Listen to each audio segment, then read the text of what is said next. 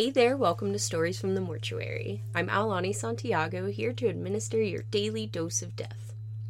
Today's story mixes folklore with true stories of death and murder. My primary source for this episode comes from Colin A. Thomson's 1984 book, Swift Runner. He was a professor at University of Lethbridge, but because it was the 80s, there's heavy use of the word Indian, so I reworked a lot of the text. Additional sources for this episode can be found in the show notes. Today's missing Indigenous woman was featured on an episode of Crime Junkies, so you can check out that episode for even more information. Born on November 27, 1970, Susan Robin Bender lived with her mother, Patricia Chupko, in Modesto, California. The two shared a slightly turbulent relationship, with constant arguments ending in Susan running away from home for brief periods twice. Nonetheless, things had been restored to normal, and on April 25, 1986, the 15 year old teenager left home to visit some friends in Carmel for a few days. Thus, she went to the Greyhound station in Modesto to board a bus. While waiting for the bus, Susan seemingly ran into her friend, who later saw her making a payphone call before willingly getting into an olive green van that pulled up. Susan called her mother Patricia that night, but instead of being with the friend she had claimed to visit, the latter heard from her former employer Roger's voice in the background. Given Pat's previous conflicts with him, she feared he may have harmed her daughter and frantically called the friend Susan was supposed to visit. Roger was an influential man in Modesto, but apparently he had a few pending legal allegations against him. As the investigation commenced, the police suspected foul play and approached Roger. Shockingly, Susan's diary, phone book, and a few clothes were retrieved from his house. While this was significant evidence, it wasn't enough to incriminate Roger in the teenager's disappearance, as the police still doubted if she was dead or alive. While the search for Susan continued, Pat kept believing that Roger was somehow connected to her daughter's disappearance. However, she and the police soon found another possibility that made them fear that Susan had been killed. Unfortunately, Susan Robin Bender is still missing, more than 36 years after she disappeared from the Modesto Greyhound Depot in 1986.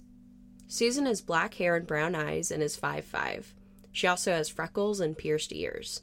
At the time of her disappearance, she was wearing a light blue skirt with multicolored dots, a light colored blouse, a white vest, and a gold bracelet. If you have any information about Susan's disappearance, please call the Modesto Police Department at 209 572 9551.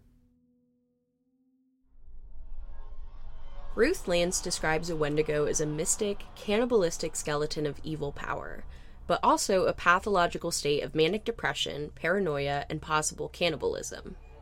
This creature has many permutations, but originates from the Algonquian tribe.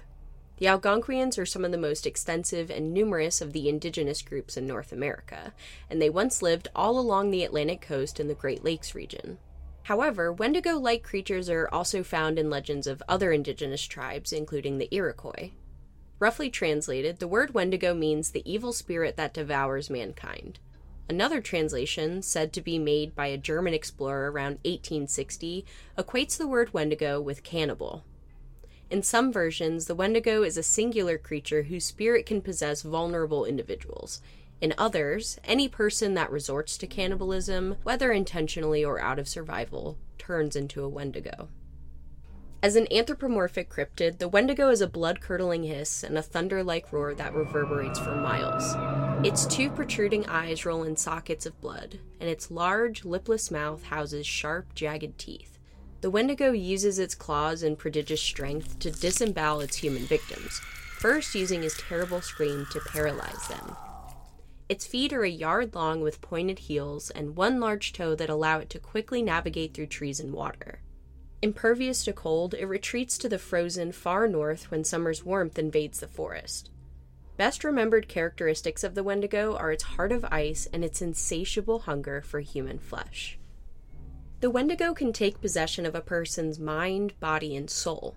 Their hearts eventually turn to ice these human wendigos become almost as terrible as the monster itself. Many indigenous tribes learn to accept the existence of the wendigo. Some legends, such as those told to the young Canadian Cree Swift Runner, suggest that a sorcerer created the first wendigo from the body of a human.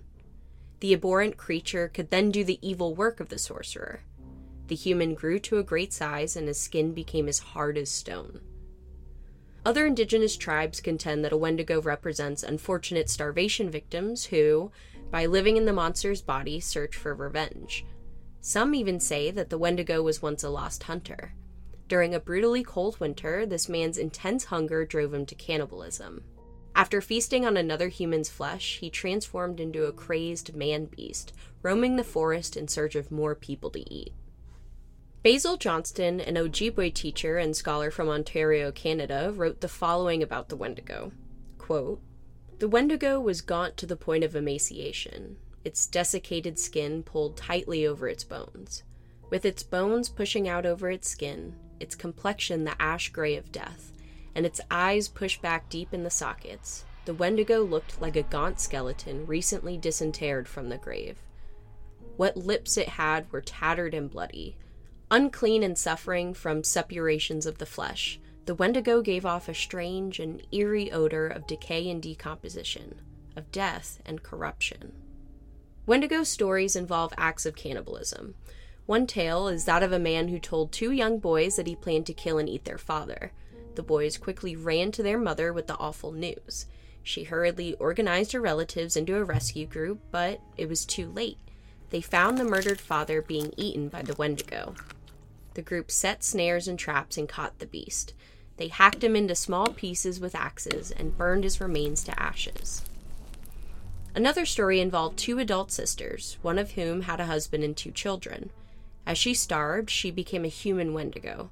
She killed and ate her husband and children, but spared her younger sister. Later, the younger sister was forced to say to a passing witness that she had been responsible for the cannibal feast. However, the witness later saw the older sister with a collection of human hands and therefore knew that she was actually the guilty party. Wendigo psychosis is characterized by an undeniable, intense compulsion to eat human flesh. In fact, some experts equate the psychosis to protein deficiency. The possessed individual can't control their delusions and cannibalistic impulses. Someone who develops this craving or is in the process of doing so is called a Wendigo. When an individual develops the Wendigo psychosis or becomes a Wendigo, they first suffer from deep melancholy and paranoia, often followed by a strong distaste for ordinary food, and later by an obsessive desire and need for human flesh that leads inexorably to homicidal cannibalism. Other symptoms include vomiting, dizziness, and chronic nausea.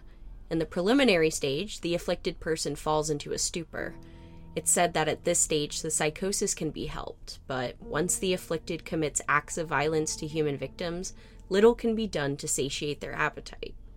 For some, the only cure for Wendigo psychosis is death. The only way to annihilate the evil spirit is to cremate the body. There are at least six dozen known examples of Wendigo related crimes or near crimes in Canadian history. A female Cree of Big Bear's camps near Frog Lake in 1885 insisted that unless she was put to death, she would kill and devour several children of the camp. Accordingly, she was blindfolded and carried from her lodge. Her head was struck by a club and shot with a pistol. She was then decapitated. Her head was burned to ashes, and her body was thrown down a well. Explorer Alexander Henry's diary of 1760 to 1776 told of another case of Wendigo psychosis. A young indigenous male near Oak Bay on Lake Superior's north shore was thought to be a cannibal. When his camp was discovered, he was found to have a human hand and a skull in his possession. Intestines were found hanging from a tree. The 15 year old boy confessed that his uncle felt the spirit of the Wendigo upon him. He asked his wife to kill him, but she refused. For unexplained reasons, the boy and his cousin decided to kill his uncle, along with three of his other children. Later, he killed and ate his cousin. Upon this confession, his skull was crushed from behind, and death was instantaneous. Regardless of the belief in the Wendigo, it has historical significance for many indigenous communities. The legend of the Wendigo has long been associated with real life problems like insatiable greed, selfishness, and violence. It's also linked to the many cultural taboos against these negative actions and behaviors. The word Wendigo can also function as a symbol for gluttony in the image of excess. As Basil Johnston has written, the idea of turning Wendigo is a very real possibility when the word refers to self destruction, rather than literally becoming a monster in the forest. Tales of the Wendigo, in part, illustrated indigenous peoples' response to the horrific violence unleashed on them by white settlers. In fact, many anthropologists believe that the concept of a Wendigo only developed after indigenous people had contact with the Europeans. During the winter of 1819 to 1820, while indigenous land was being colonized, measles had wiped out one third of the Gros Ventre and Blackfoot tribes. Diphtheria had brought strangled death to others. Near the 1840s, the dreaded smallpox arrived with a special vengeance.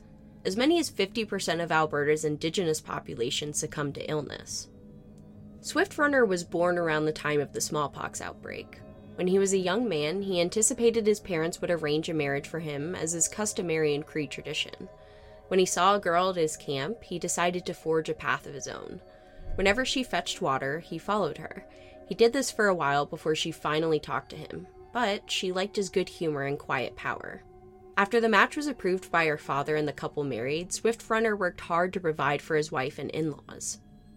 He and his wife led a peaceful life for many years and eventually had five children together. Swift Runner taught his children that the Cree weren't merely a people, but a tribe of blood brothers living in an increasingly difficult world. The children were taught to be justly proud of their heritage, belief, and traditions. Swift Runner spent his days trading with white men and hunting for food.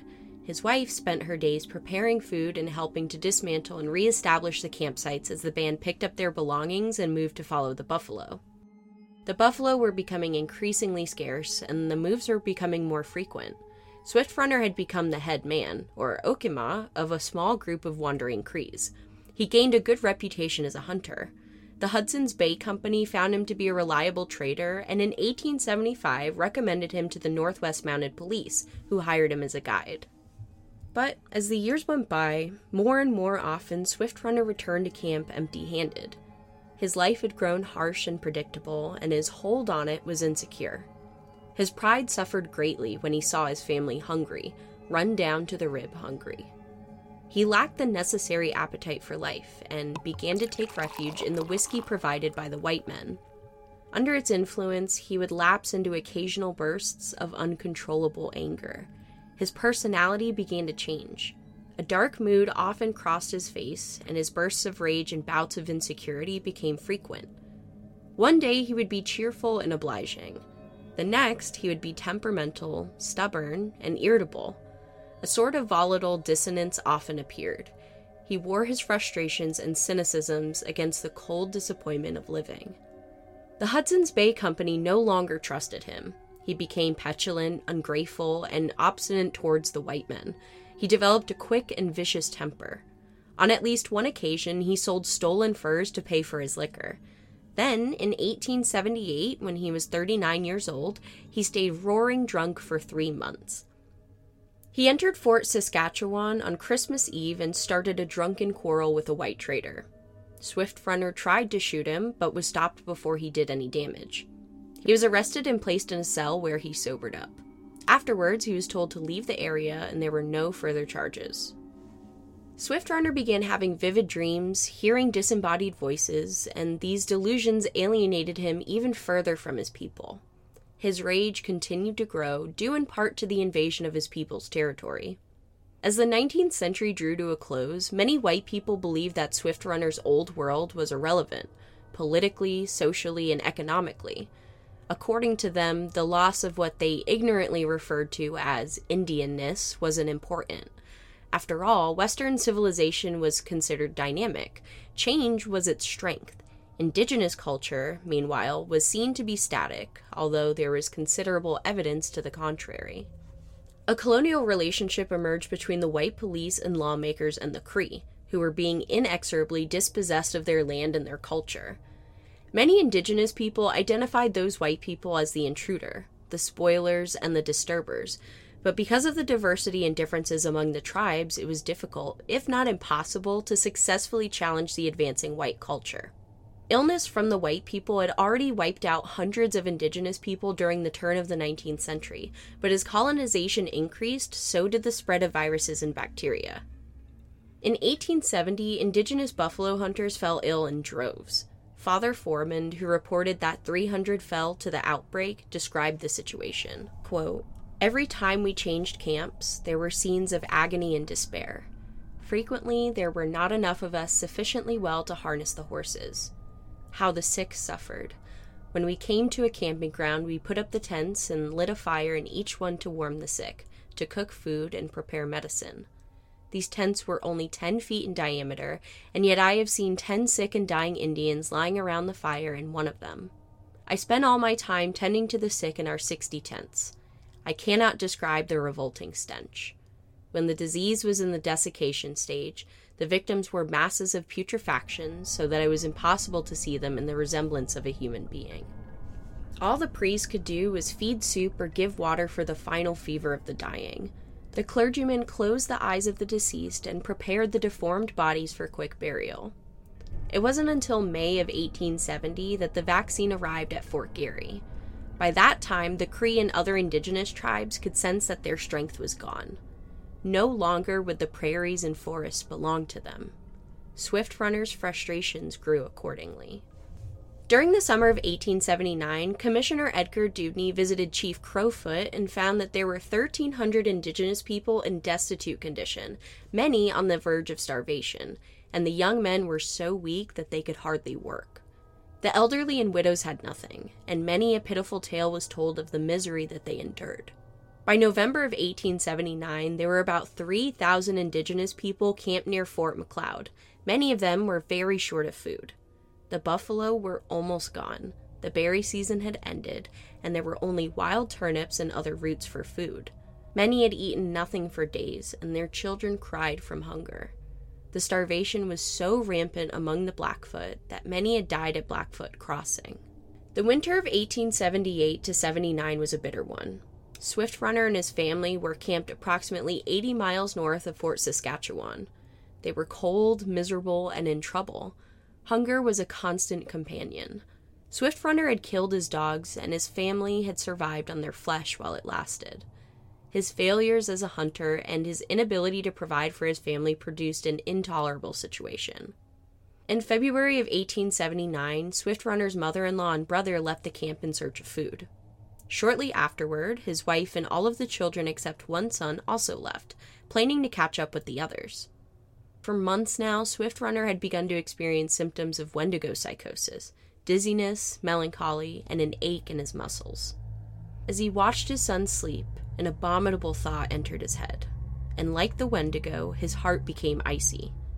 He picked up his gun, pointed it at his son's head, and pulled the trigger. The bullet entered the top of his son's skull, but he continued to breathe. Swift Runner grabbed his knife and began to stab madly. Though his breath was labored, the son was still alive. Swift Runner found a tree branch and finished the job.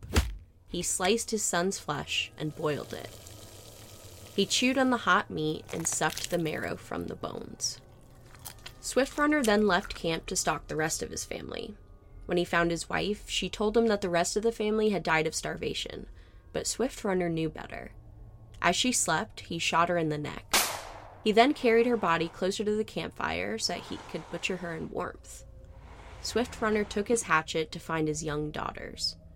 He hacked away at them in their sleep, then brought them to the fire to be cut up with his wife. He severed the heads of each body, broke the skulls, and took out their brains. His other son, whom he didn't kill, ate the fresh flesh with him. Consumed by an insatiable hunger, Swift Runner searched for his infant daughter. Once he found her, he hung her by her neck from a pole. He watched her twitch for a bit before pulling on her legs. He then followed the paths in the snow made by his mother in law and brother. He found them in a deep sleep, illuminated by the early morning's light. He slashed once at his mother in law before clubbing her face until bone was exposed. He turned to his brother, and a single shot echoed into the air. He eviscerated his brother with utter indifference. The flesh of his brother and mother in law was cut into strips and hung on tree branches. After feasting upon the flesh of his family, Swift Runner and his young son wandered near a settlement at Egg Lake. They were eating together by their campfire when Swift Runner was overcome by psychosis once again. He stabbed the little boy in the chest, who collapsed onto the frozen ground. As he had done with everyone else in his family, Swift Runner butchered his son the same way he used to butcher deer in his youth. The campsite reeked of blood, damp rot, and putrefaction. after he arrived in St. Albert in March of 1879, rumors began to spread about his missing family. He assured everyone that his family died of starvation, but he himself appeared well fed. Other indigenous people in the town were suspicious of him, and these suspicions made it all the way to the Northwest Mounted Police Superintendent in Fort Saskatchewan. Swift Runner was arrested on May 27, 1879. He remained type lipped for some time until the authorities gave him his favorite liquor. He led them to a dense tangle of bushes, and the police got to work. They found skulls and various bones. A pair of child stockings was stuffed into the eye socket of one of the skulls.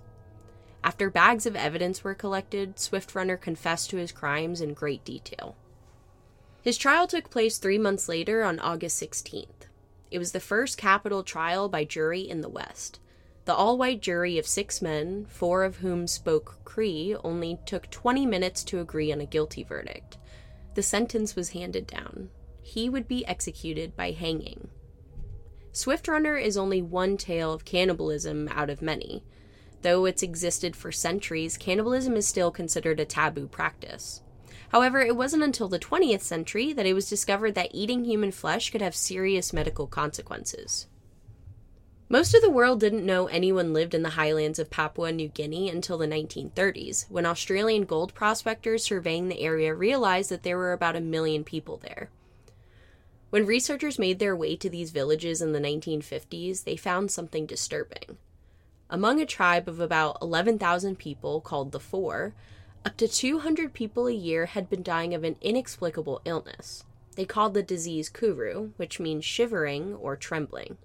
Once the symptoms set in, it was a swift demise.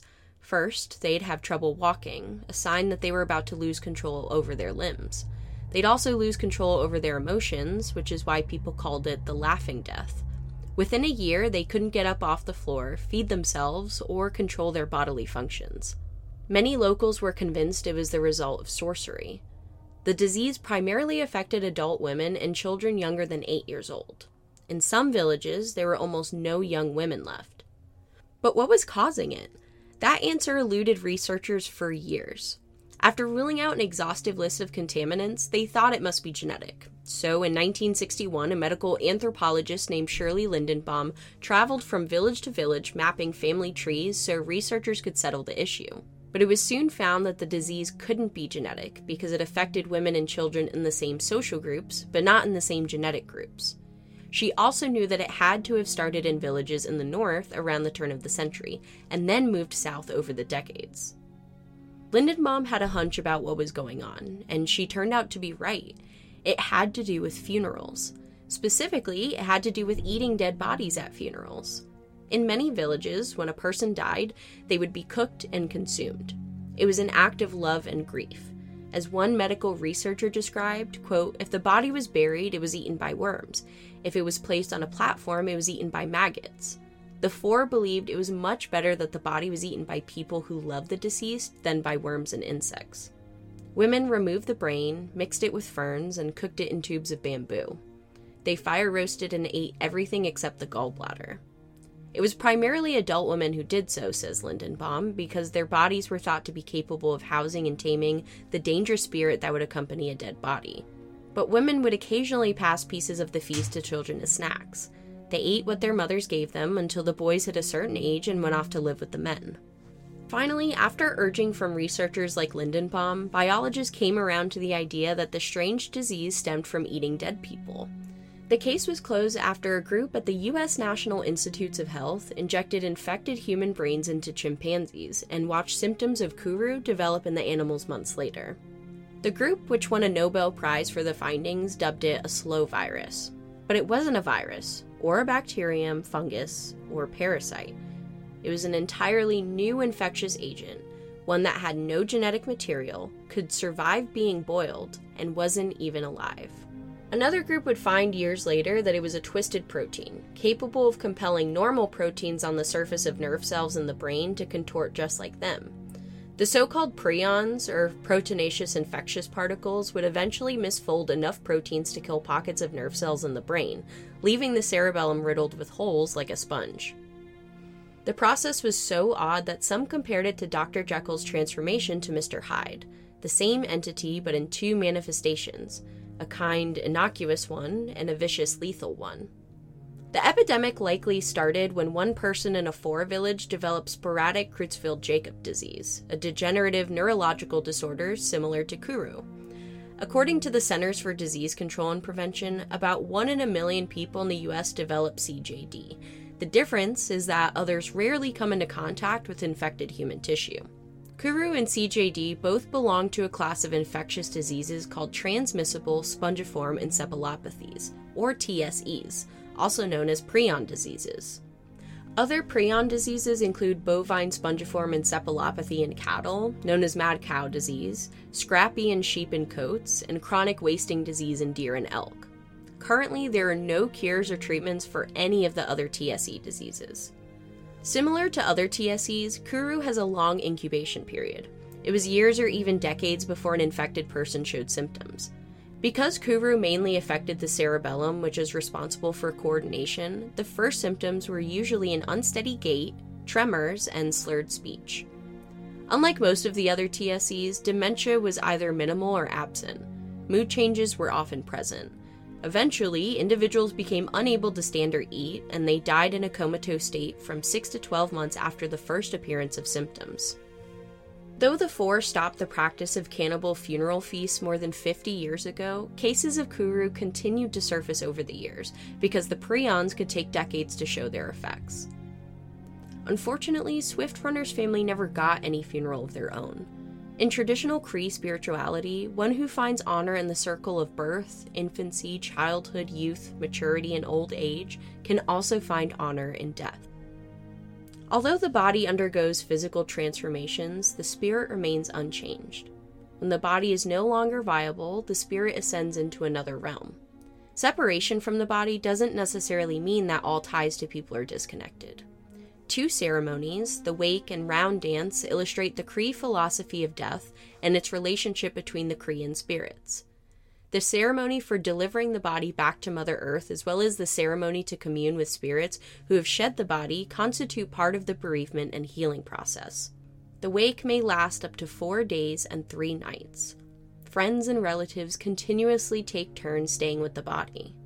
As people come and go, they relate stories of earlier days and share memories of the deceased.